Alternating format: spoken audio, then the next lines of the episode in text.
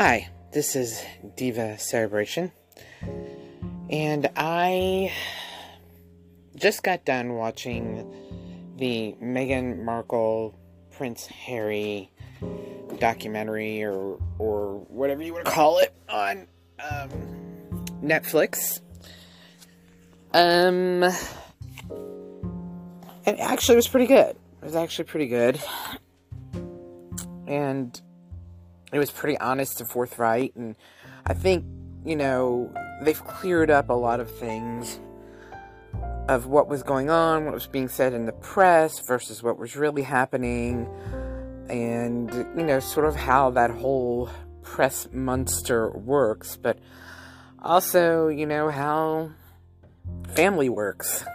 Whether you are a family in the monarchy or you are a family, you know, uh, just a normal, everyday family, working class family, uh, all over the world there are dynamics within a family that um, come out, and I've been through that myself. Uh, so, unfortunately, you know, when you're in a royal family where the whole world's watching and they are expecting you to be a certain way and act a certain way, and you know, they're expecting you to be the goldfish in the fishbowl that they can look at, or or the or, or, the animal in the aquarium, you know, at the uh, zoo, or you know, that's basically, you know, these people are people at the zoo that they're coming to watch, and they expect those animals to react in a certain way. They expect to see them in a certain light. People have their preconceived notions about what should be happening with said animals. I think that that's kind of what being in the monarchy or even being in the public eye at any level, from being a musician to an actor to an artist to a politician to a public servant, you know, anyone you know, all the way down to for the company you work for in the small companies, you know, what those people expect. Whoever is in those leadership positions, which the royal family is in a leadership position, and the royal, royal family in any country that still has a monarchy, which I find the monarchy sort of archaic, and I really don't think we should have it anymore. But, you know, what keeps being brought up uh, in England is that it brings in so much tourism and so much money, and probably also in these other countries.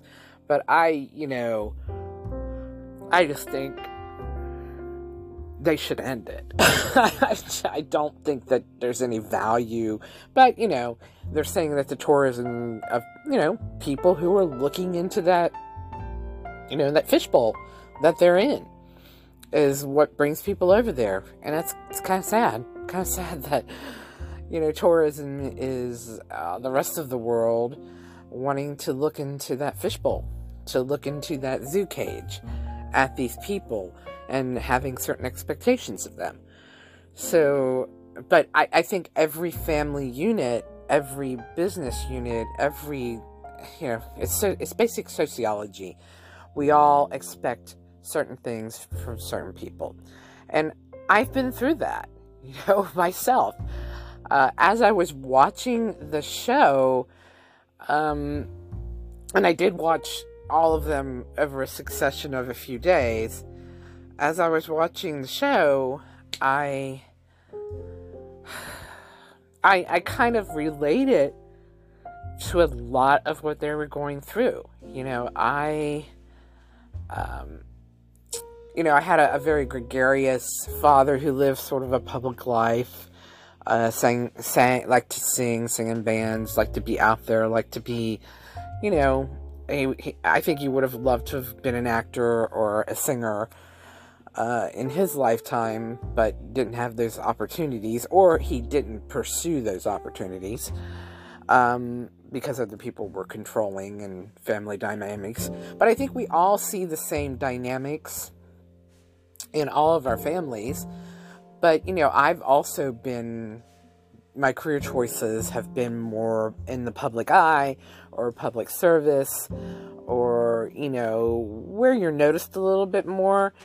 Um, I've sung in choirs, I've been in bands, I've, you know, done TV, I've done movies, and there's a certain, um, there's a certain expectation that's put on you, and then there's also a certain level of envy and jealousy that comes at you from every angle because you are doing those things.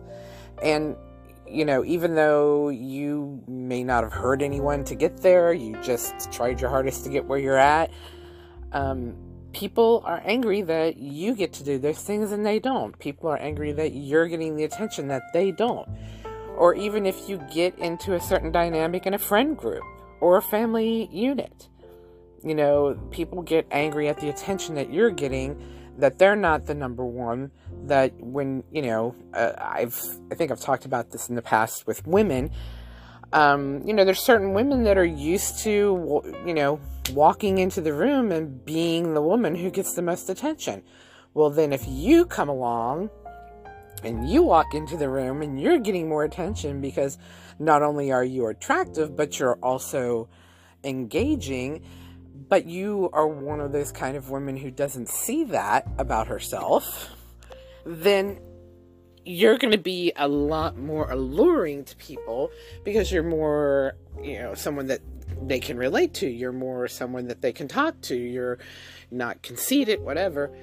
I've seen that happen in my own life where these, you know, I get in, we get into friend groups or we get into uh, uh, work groups, and I, who I have never felt myself as being particularly drop dead gorgeous or anything, I've never thought it was ugly, but um, I come into the situation and all these women start to hate on me because they're not getting the attention that they used to get because I'm just being myself.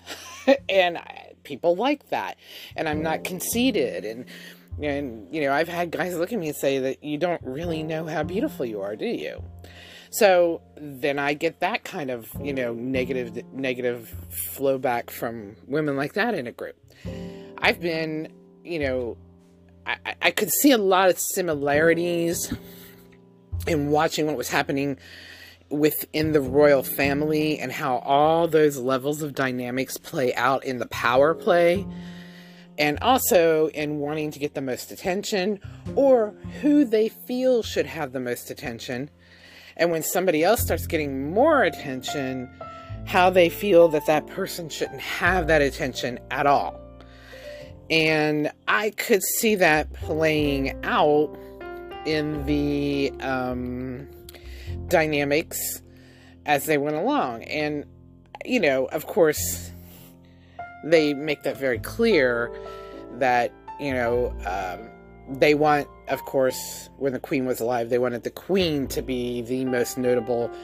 And then the next step down would be um, Prince, her son. And then the next step down would be, of course, Harry's brother, William. And there are tabloids that they play this game with, apparently, over there. You know, each person has a press team, and um, when those top echelon people, like the queen, or the um, or the queen's son, the prince, or you know um, his his two boys, Harry or William, when they weren't getting the top people weren't getting the attention. They actually would have press teams that would find sort of a fall guy or a fall person amidst the royal family to make them look bad, make that person look bad, or to create some sort of scandal with that person so that the negative headlines, the negative attention that these papers need to sell, which most of them are rags. Uh, we're talking the Sun, the Daily Mail, those kind of papers. There's like six of them in um, in England, they need a fall person or they need negative uh, feedback from the royal family. They need negative stories. They need, you know, screwed up stories, affairs and behind the scenes, and this is the kind of dirt they're looking for. So they, then the royal family press people would provide that for them. They would leak things to them so that they, in turn, would agree not to say anything negative about the upper echelon monarchy. Like, for instance, I, I know for years we've heard stories of how Charles, Prince Charles, um, has had so many affairs. Like, not just with Camilla. You know, he's had affairs with, you know, when he was running around with Camilla, he had affairs on with her, with her. When he got married to Diana, he was with Camilla, but he was also having other affairs. So apparently there's a string of affairs. And of course, there's a lot of women that will have an affair. I mean, I know you look at Charles and you think, who would have an affair with him? But I, there's a lot of women that think they might get an in or might, you know, get marriage out of this or be part of the royal family or or just whatever pluck, um, pluses that they get out of this or perks they get out of just being around the royal family. Um, so they'll have affairs with these people. And uh, so, you know, they were showing all of the affairs that he's had, but those have been hushed, hushed, hushed, hushed over the years. You know, of course, when he was single, he could say he was dating people when really he was just using people, you know, and screwing around with people. But again, those were the stories that got thrown to the press so that the focus was taken off of the upper echelon, which was his mother and um, the queen and his um, father, who, again, we've heard he's had affairs over the years. So, you know, there's just a lot of hush hush going on with the upper echelon people. But that was kind of what they pointed out was Meghan and they, and they pointed it out really well, which, I mean, if you really have been watching over the years what's happened to Meghan, you pretty much know. They have used her as the whipping post, and they've used her as the fall guy. And before Meghan came along, they used Harry as the whipping post and the fall guy. You know, all of all he's out in Vegas and he was caught naked or he was, you know, out drinking. Da, da, da because they didn't want bad stories coming out about William, they used Harry as a fall guy. And what it seemed like to me is that Harry put up with it. Harry put up with it, or he might even have been sort of indoctrinated into the abuse of it. Uh, uh, because I see, you know, what happened as abuse. It's what's happening to all of them as abuse um, from the country itself. You know, to to uh, feel that these people have to be perfect, but but they they had to find some sort of a, a fall guy or some sort of a negative person that they could throw at the press. And this is something that you, you learn in sociology. You know, there there are certain if you're in a group, like if you're in a high school, that's kind of a, a little society within a society. The high school is. And the same sociological things that happen out in the real world are going to play out within that high school because you're there, you know, every single day, eight to 10 hours a day, depending on uh, if you do after school things. So people start to choose people. Who's going to be the popular person, who's going to be the sports person, who's going to be the whipping post, who's going to be the person that's going to be the fall person for everyone else's mess ups? Who's going to be the unpopular person. I mean, there's certain, you know, I've taken sociology and they show that no matter where you are, no matter what you're doing, there are certain, I can't remember it was seven to 10 roles that that group is going to choose for somebody to be. And it happens no matter what group you're in, what society you're in, those those 10 roles come out. You know, the popular person, the famous person, the the the geek, the smart person, the person who does the work, who you know, there's all these different levels of things that play out no matter where you're at. So that's kind of what's happening within the royal family. So when Meghan and Harry decided to go against the normal mores or normal setup and be told what to do, be controlled within that fishbowl that is the monarchy. when they wanted to do things a little bit different, or they wanted to do things a little bit their way, or they wanted to have some sort of freedom. It's almost like the it's almost like the people within that construct, within that institution, were like, well, we've had to do this. We've had to put up with all this stuff. We haven't been able to do it our way. We haven't been able to change things. Why should you? Why should you get to change things? Why should you get to do it your way? And when they did do it their way, then they turned around and punished them because we never got to do that. You see what I'm saying? You know, I, it, it's it, it that's I've seen it happen over and over again throughout different you know workplaces, schools, friend groups that I've been in. You know, hey, this is the way it happens. This is the way it is.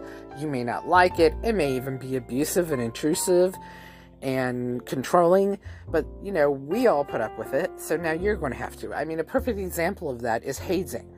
You know, hazing wasn't even a thing until after, I think they said after the, if it was the Korean, the Korean War or the Vietnam War. But what happened is military people were coming back from overseas and they got the GI Bill and they could go to college. So here you have these older men uh, coming into fraternities, and you know they're they've already served in the military anywhere from four to eight years, and now they're coming into these fraternities, and they've been in the Marines or the Army, and they've had these strict, screwed up rules. I mean, I think the military is like the most screwed up of all because they break you down and they build you up so that they can control you. So that you will do what they say when they say it how they say it you know, you'll just run into a battle and get yourself killed because they said so. And that's what they need you to be. So these guys come home from being in a war, messed up, and then they get into college and they're trying to get into these, um, what do you call it, uh, fraternities. And then, so they take hazing into the negative side of what happened to them in the military. So they said that hazing wasn't even a part uh, of, you know, the initiations weren't hazing back in the day. They would just do your simple initiations, you know, nothing brutal uh, for people to get into these fraternities and sororities. But uh, as soon as these military guys got in, involved, now we've got people today and who, who and over the years who have died from being hazed in a college uh, fraternity or sorority. And there's people dying. Every year you see a kid that's died because of some hazing, some alcohol poisoning, or or they were beat so much that they had brain hemorrhages or whatever. So, you know, that's what happens when, you know, uh, controlling abusive standards start getting set. And you know, the thing I heard, I watched a, a, documentary about, you know, why is hazing continuing? This is awful. Let's just get rid of it. And, you know, over and over, what these people kept saying is, well, I just figured since, you know, I put up with it, I went through it, I had to do it. Why should they get off the hook? The new the new pledges coming in. Why shouldn't I do the same thing to them, or even worse? Why should they get off the hook when I had to put up with it? That's like being in an abusive cycle of a family, the cycle of abuse that just continues and continues from year to year to year. That would be like me saying, Oh, I was abused, so you know what? I'm going to abuse my kid because I went through it, so now I'm going to abuse my kid, which I think that's why the cycle of abuse continues. I think a lot of parents, a lot of people who grow up in abuse and become parents think, well, you know, I got beat to death, so you're going to get the same thing you know? And look how I turned out. You know, I'm great, you know, when really they're screwed up that they think they should be beating their children, right? So it's the same sort of cycle of abuse going on within this institution called the monarchy. You know, they've put up with all of these invasive things from the outside world being that goldfish in the in the fishbowl that you know has to jump when people want them to jump has to do what they want to do and even has to give, you know, some sort of negative um, news to be put out there in these papers so, so that these papers can make money. And that's basically what's happened to Harry and Meghan. And they just said, you know what? We're done. We're done. I mean, they were ripping Meghan apart. And you, like I said, you'd have to be blind to have not seen the, you know, they're going after her race, they're going after her color, they're going after the fact that she's a feminist and she's a strong woman and that she's trying to empower women and trying to empower people of color and trying to empower poor people. You know, they don't want that. They don't want that because they're afraid of that backlash of people who are going to step forward and say, hey, listen, we don't want to support the monarchy anymore. We don't want you anymore. We you need to go away. Because this is a controlling abusive institution that is uh, really exists off the backs of poor people and people of color and women who have labored all their lives and thrown tax money or, you know, even slave money at this monarchy that wouldn't exist without that money. And even now, the people of that country, I, I talked to a guy once and I said, How much of your money goes to, towards these taxes? And I think he said it was like 40%, 30 to 40%, it might even be more, goes towards the queen. Well, no wonder the queen and the monarchy have so much money. You know, they're taking it all from their subjects. And then what did they do with that? And people say, oh, well, they have all these great organizations and charities and blah, blah, blah, blah, blah. Well, you know what? What they should have taken done is taken all the money that they've gotten up to this point, invested it well, like every other person on the uh, successful person or successful family on the face of the planet has done and keep investing it well in other things. And then the people shouldn't have to be paying those taxes to the monarchy. They should just be paying it for you know the same sort of taxes we pay here to you know take care of the roads and take care of the schooling and blah blah blah.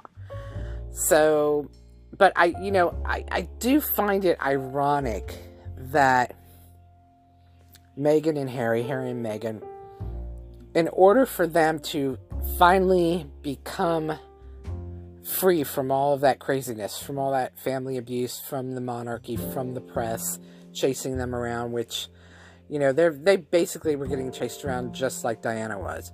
And it was funny how they, you know, juxtaposed what happened to Diana to what was happening to them. It was it was eerie.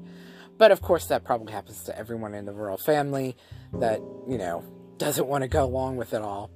But um, I find it ironic that, you know, in order to become free, people in England left the UK, or let's just say not England, but they left Scotland, Ireland, UK, left, you know, they left the UK to come to America to get away from the monarchy there. And it's sort of a juxtaposition to see that Meghan and Harry had to leave. They couldn't move to Canada.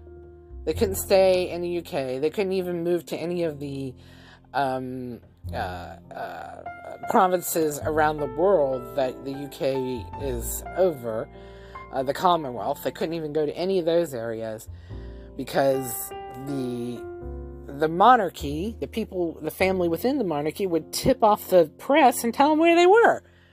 And they, within a few days, they'd find them and they'd be hounding them again.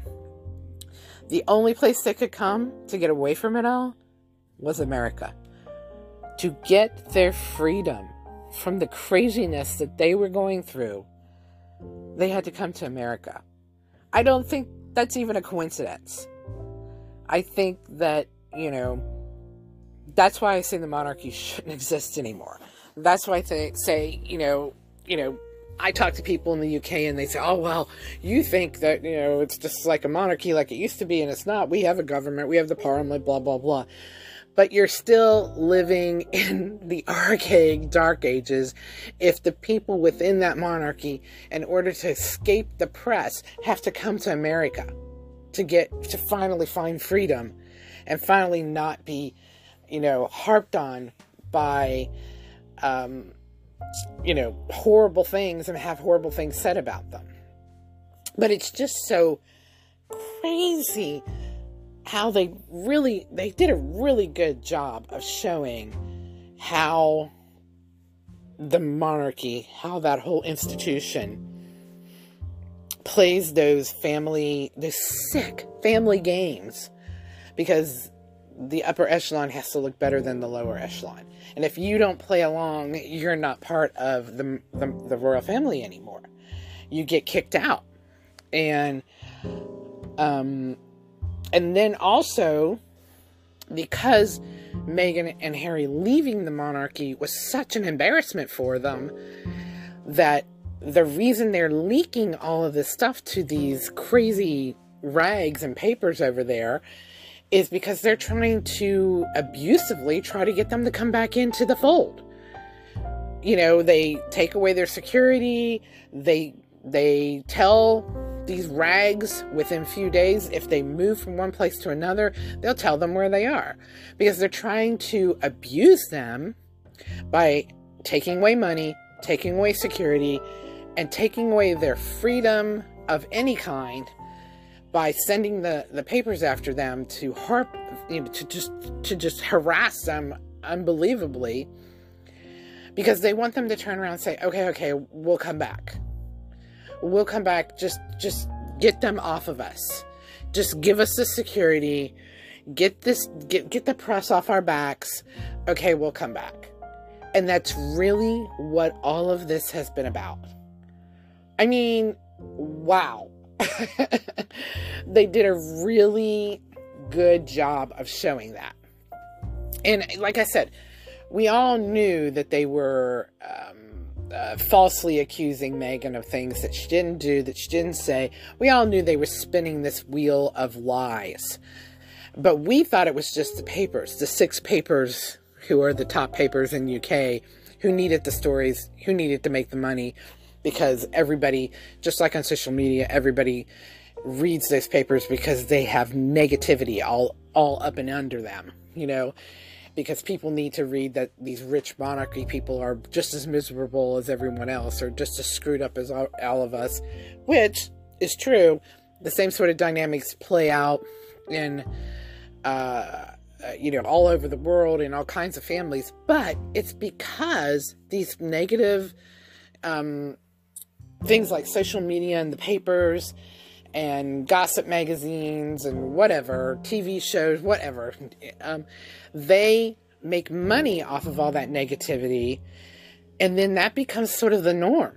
So then people are looking at the monarchy and they're becoming like the monarchy and they're playing out those same sort of mores in their own family because their example is the monarchies, or their example is the movie stars, or the rich people, or so it's kind of screwing up society. These rags screw up society because then people think that that's the way these rich people are living. So then they almost indoctrinate that into their own lives and start doing the same things within their families and being the same craziness within their families. That's why I think all of these um, reality shows like the Jersey Shore and Housewives, where you see people, you know, in the Jersey Shore, you saw guys beating up girls and all these crazy stuff going on. I watched it one time for 15 minutes, and in that 15 minutes, I watched someone beat up Snooki in a bar. And I was like, I am out if this is what this show is about. Same thing with the Real Housewives, you know, tipping tables and being crazy and you know uh, it's it's expected because that's what makes people watch which is sad. But i think those have affected society as well. I think people watch those real reality shows and they think this is what you're supposed to be like. And they sort of they sort of almost do it in their own lives because they saw it on a reality show. It's kind of sick but it seems like that's what we're seeing with these rags over there. They're creating this this reality that's not a reality. It's all lies, and then people think that that's the way every their life should be. All right, I'm coming to the end of my first 30 minutes. I'm going to do a second portion to this because there's a lot to unpack here. So, uh, this is Diva Celebration. This is podcast one about Harry and Meghan, we'll make another podcast, podcast two. That'll be right after this one.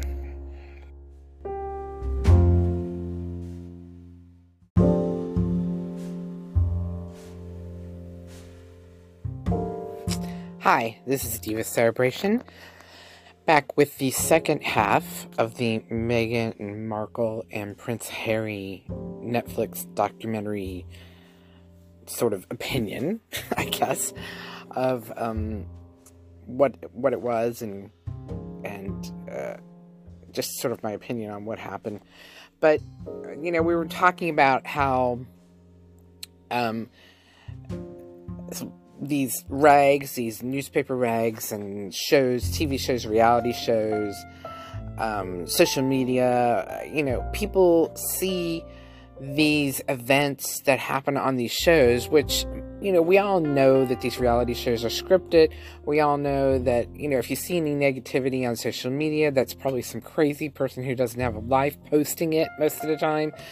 And we all know that these rags are posting negative things to get more people to buy the papers. You know, people like Piers Morgan who you know i don't i don't know that i've heard anything positive come out of his mouth you know those kind of reporters that you know they're they make their living and they make a very good living whether it be in the rags of the six papers uh, in the uk whether it be social media, whether it be these reporters on air, whether it be these reality shows. They know what makes people turn tune in is negative stuff so that they can feel people can feel better about their own lives because oh look everybody else has it worse than me and i actually had a guy tell me one time uh, you know successful guy beautiful wife what would he have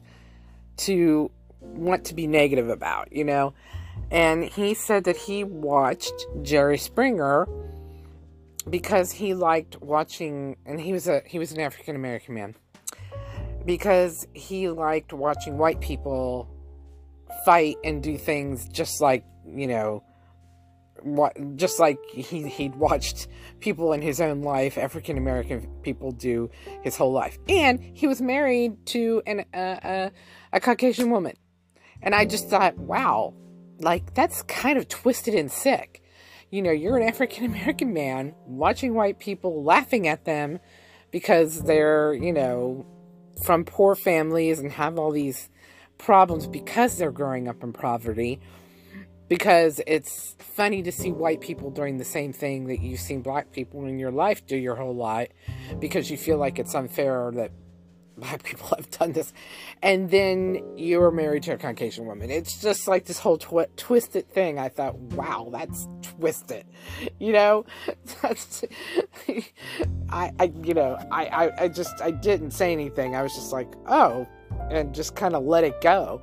But I think that that's the kind of twisted thinking that makes people watch this kind of stuff. You know, I would have never thought was an intelligent man who has a very successful career at a, a, a huge corporation, making great money, and he had turned his life around from being uh, once being a drug dealer when he was younger and an addict to being, you know, someone successful in his life in, in a lot of areas and he wants to watch negativity about white people because he thinks it's funny. And I thought that's so twisted. That's so twisted. But these are the kind of people that are making those kind of shows popular. You know, like I said, the reality series. And they're the kind of people that read these rags, that write these lies about Meghan Markle, Prince Harry, whoever. You know? And nine times out of ten, when you see those, you know, rags sitting in the grocery line, like, you glance at it and you read some of those stories and you go, oh, come on.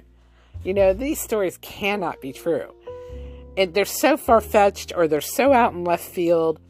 You know, uh, I, you know, they can't be true. And even if they are, is it really any of my business? Because a lot of this stuff is personal things that they're saying about people. Is it really any of my business if someone's an alcoholic and has a drug problem? Is it really any of my business if someone had an affair with somebody else? Is it really any of my business if someone's getting divorced? No, It's none of my business. I'm not the person who likes to look at the fish in the fishbowl. I'm not really into that. But as I've mentioned in the last podcast, I've had a lot of that done to me over my life. And I've I almost feel like and like I said, because I've been in entertainment, I've been I've been a singer, I've been, you know, from the time I was in elementary school, you know, I have been up in front of people because that's my personality. And my choir teachers saw that I had a, a good singing voice, and they put me up front. You know, I got put into plays. I got given solos at a very young age. I, you know, I, I was capable of doing it, not being nervous, and doing it well. So, I, you know, I had that confidence about me. And because of that, I've sort of been a target my whole life. And it's not even funny. There's just something, you know, I've always liked to dance. You know, I took dance lessons when I was younger. And of course, I did well in those. And the dance teacher, you know, wanted me to move on to higher dance classes. And, um, and, you know, I, I, I've been in plays and, you know, been given those parts. And I was always encouraged to perform. I was always encouraged to play instruments and sing. And, and because I was given that attention, I can even remember people saying I was the teacher's pet in every choir that I was in. Or I was the teacher's pet because I got great grades in in each class that I was in. And it's like, no, I'm not the teacher's pet. I'm just easy for that teacher. because I'm, you know, they get, and also they get to feel good that they're actually teaching well because I get it and I get good grades. Now, if I'm the only one in the class that gets good grades, then they're a lousy teacher, you know? But, uh, you know, it, it, it's sort of a, a, a, a it's it, it's them knowing that they're doing they're heading in the right direction with their teaching when people are doing well. Anyway and why am i a teacher's pet? Because i sing better than you. So you know when somebody when a part needs to be sung the teacher would ask me to sing it because i knew the part. And it wasn't because i was trying to you know be a teacher's pet. It was just i stood there i listened i didn't talk during during choir or during class, and that's why I knew what I was doing. So over time, because I was an attentive student, because I was an attentive person, and because I had some talent and some intelligence, and you know, I graduated in the top 5% of my class, that sort of thing, I get derision, I get jealousy, I get envy thrown at me. I can remember being in junior high and these girls in gym class just started attacking like verbally attacking me. And I was sitting there like I was sitting there with three or four of my friends who were behind me. And I was just kind of sitting on the bench gym benches and we were waiting to do something in gym. I can't even remember what it was.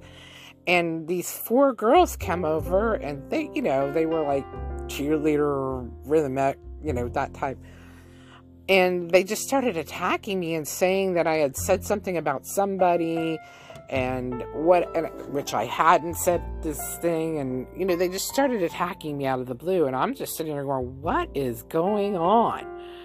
Why are these people doing this to me? Only to find out probably weeks later you know I'm kind of realizing maybe in the moment that there were all of these girls were jealous of me envious of me because I happened to get something, a solo or a part in a play or or something that they wanted and that they competed it with me against and they didn't get because I was the one who got it, right? So I think at that time in junior high, it might have been um, parts and plays because every year my, my choir teacher would put me in the musical. So, you know, I've been getting that sort of der derision my whole life, and it's continued like, you know, it's continued at my church, at all the churches that I've been at. You know, I've had um, uh, music directors' wives that have tried to keep me off of singing on, uh, singing in the smaller choirs that would, you know, that were kind of picked out of the choir that, you know, or singing with the band. Um, and I've had the music director who you know, who wanted me to be part, do solos and be part of the small, smaller singing group, I've had his wife literally try to keep me from doing that. and you know, kind of creating these situations to keep me out of those positions because it bothered her so much that he thought so much of me. Also, because if I start singing and the public hears me sing, then they're not going to want her to have as many solos and they're not going to want her to sing as much. And they're going to want to hear me more, which that's happened at a couple churches that I've been at. The pastor just kept asking me to sing, or the music director kept asking me to sing the solos, and other people didn't get to sing them anymore because, well, frankly, they weren't that great. You know, they just happened to be giving a lot of money to the church, and so they let them sing, you know, to sort of, you know, codify them. But I've had that sort of derision. Um, I was mentioning earlier, you know, walking into a room and all of a sudden that girl that's used to getting all the attention doesn't get it anymore. You know, and I'm getting some of that attention and she's upset because she's not the one getting all the attention. You know, I've been in rooms where a girl got all the attention and it didn't bother me. You know, I mean, I never put the fact that someone's paying attention to someone else on something that's wrong with me or that I've lost something because they're paying attention to the other person. It's probably because I didn't give them what they wanted.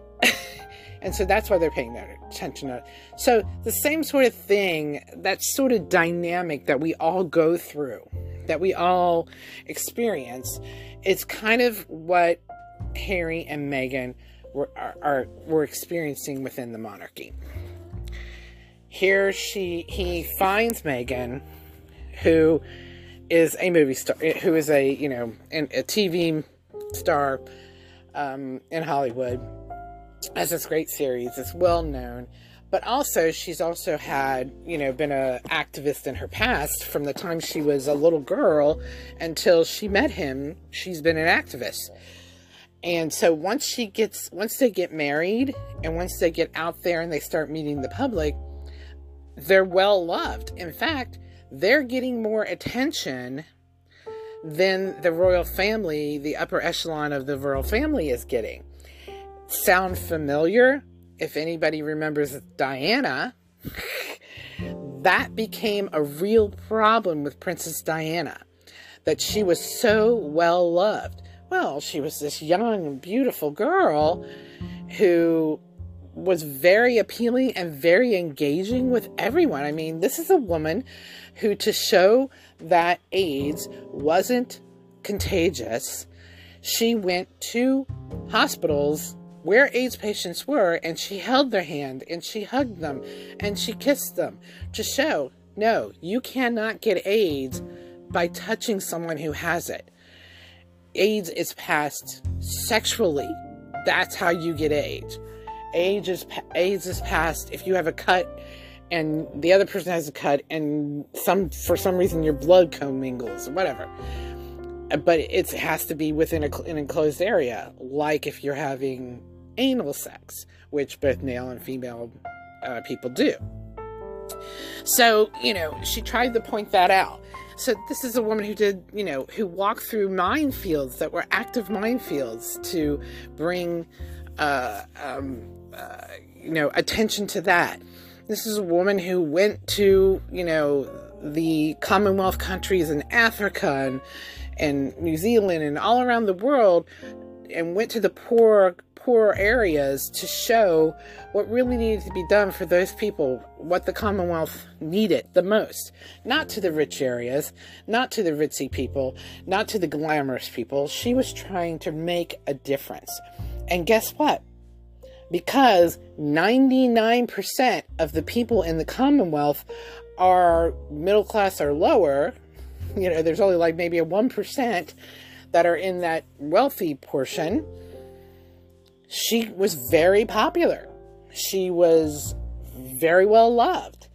And so to sell the rags of those six papers, they would need to put Diana on the front page to be able to sell that paper because that's what all the people who were buying those papers wanted to see. They wanted to see Diana and the good she was doing and the and the things that she was changing and the and the and the great you know, the great changes she was making in that country or trying to make at least.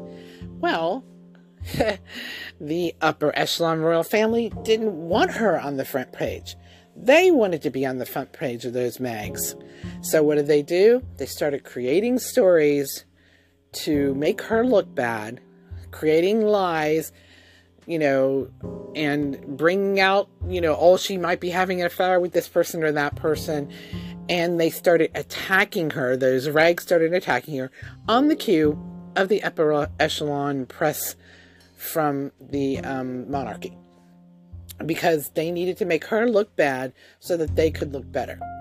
Because with that kind of coverage, with that kind of love from the people, with that kind of caring from the people, as anybody knows, for maybe someone in the monarchy or someone in politics, which, you know, there was a, they kind of delve in both, whether they admit it or not, comes power you know, and that's the way they see it.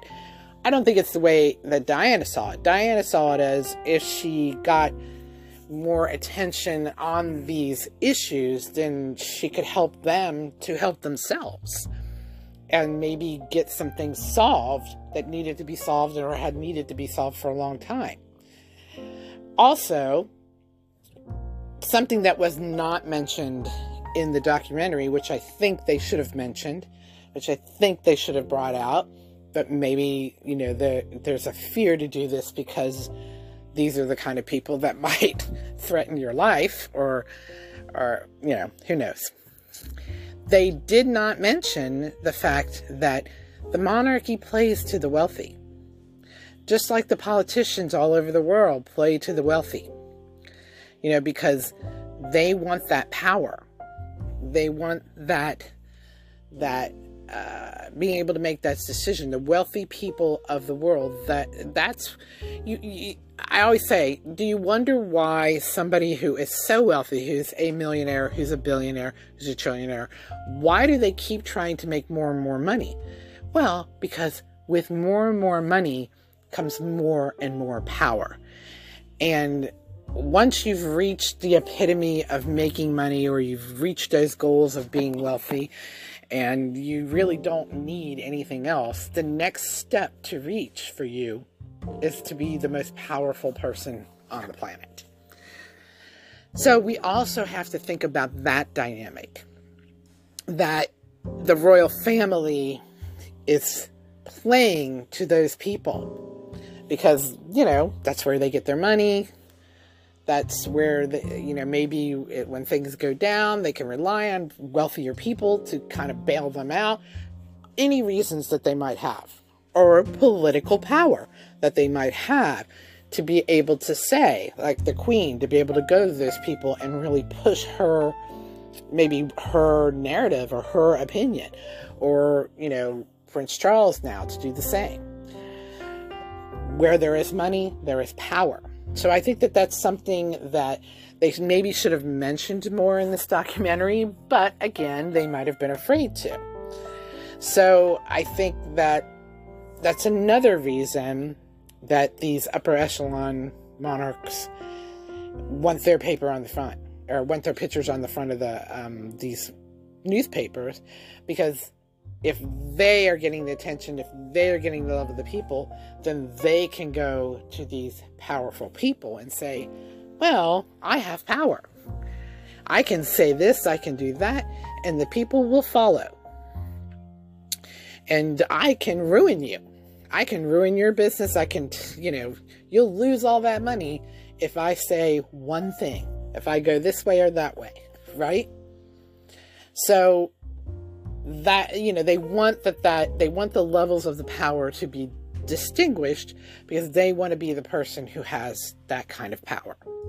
So that's just another level to um, why they would you know try to cut down diana because she was gaining more power as they saw it. She may not have seen it that way she saw it as being able to change the world for better right? Like many of us would. But we naively, like I naively didn't see when the people were attacking me at school, when the people were attacking me in the choir.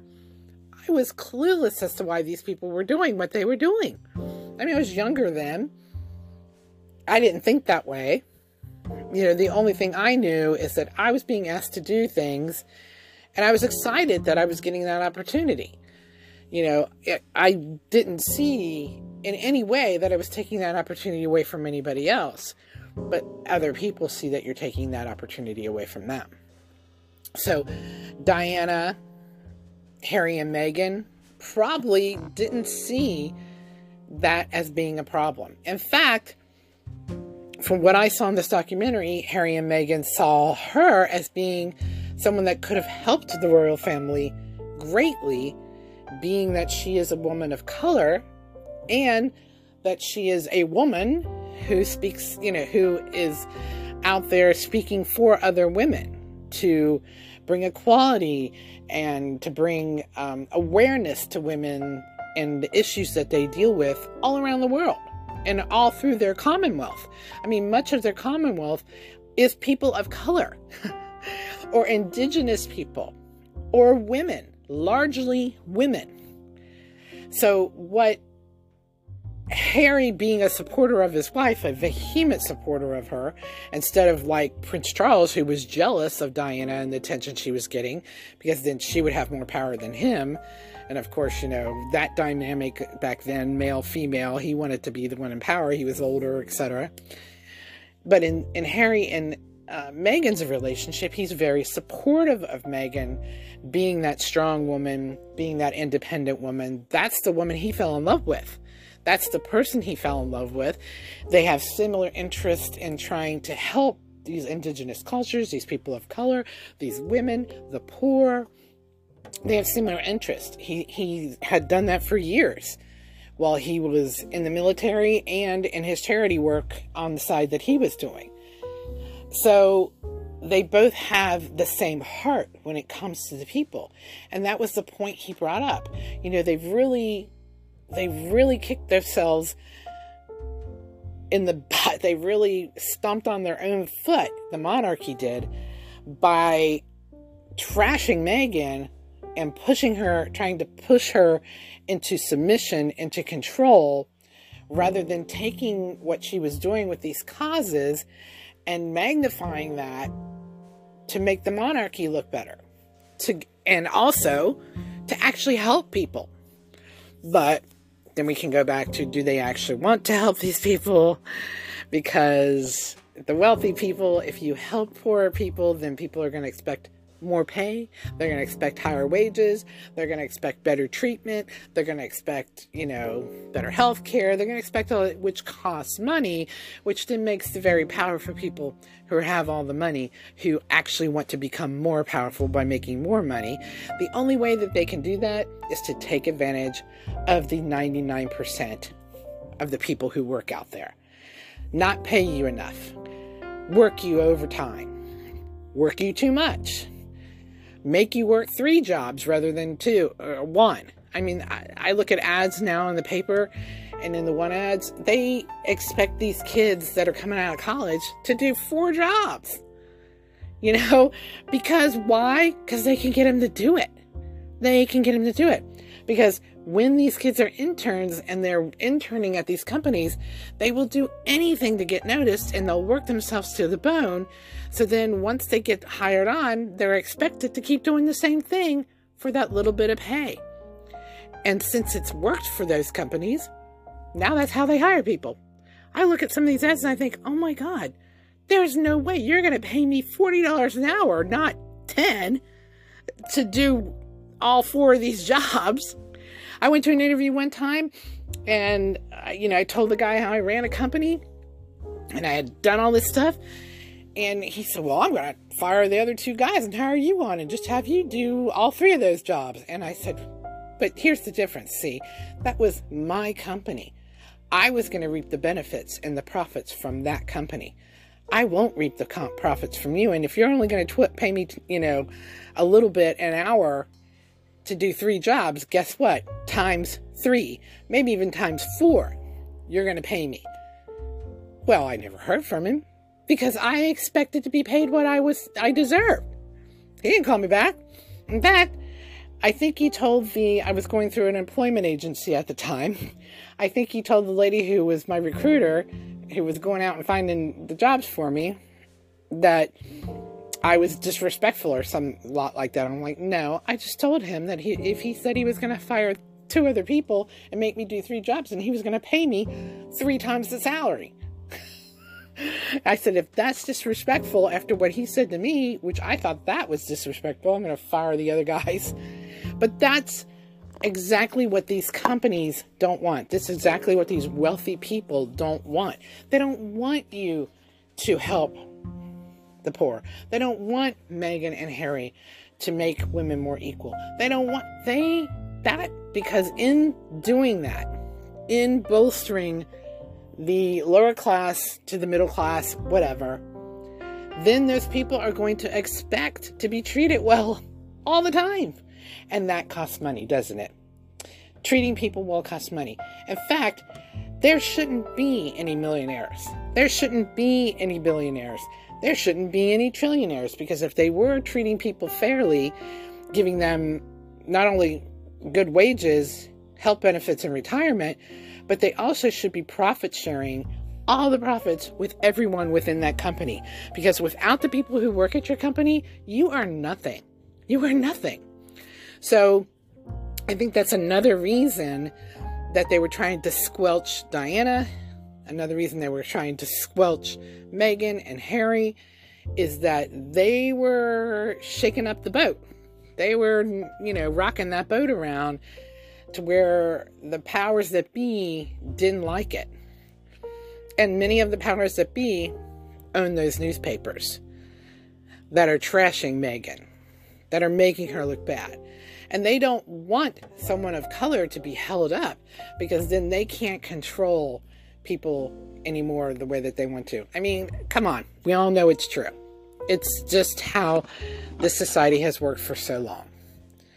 And that's what we're fighting so hard for to have equality for all ethnicities, to have equality for women, to have equality for the LGBTQ plus community, to have equality for everyone, so that everyone lives well, everyone is taken care of well by their countries, and the more that that would happen, the less wars we would have, the less competitions there would be that were brutal, and the less of this kind of stuff that would happen that has happened to Meghan and Harry. And it has happened to Diana. I mean, Diana died because the press was chasing after her, trying to trash her, trying to make her look bad after she divorced Charles. And I remember when I heard of it, I remember when I heard about it, the first thing that came into my mind was she was murdered. That's what I thought. I was like, they got rid of her because she was making them look bad. And the sad thing is, watching this documentary only sort of backs that up even a little bit more because they're playing with the press, they're making trading off whether, you know, there's good or bad stories told about each person in the monarchy. It just brings it out even more. So they've really exposed the monarchy for exactly what I've always thought was happening and what we've all thought was happening. Nothing new here, but it's kind of nice to know that what your intuition is, is right. And my intuition was that with the monarchy. And, you know, it's sad that it's taken a toll on Diana. It's sad that it's taken a toll on other people in the uh, royal family, not just in the UK, but around the world. And it's sad that it's taking a toll on their subjects because of that dynamic of power, that dynamic of control, that abusive family dynamic that many families go through, and, and, yet still in the monarchy. Basic sociology it's sad. It's sad. It's textbook sociology, textbook family dynamics and abuse. It's the cycle of abuse from generation to generation. And there you have it. Watch the series and see what you think. Let me know. Let me know if you agree. This has been Diva Cerebration. Until next time.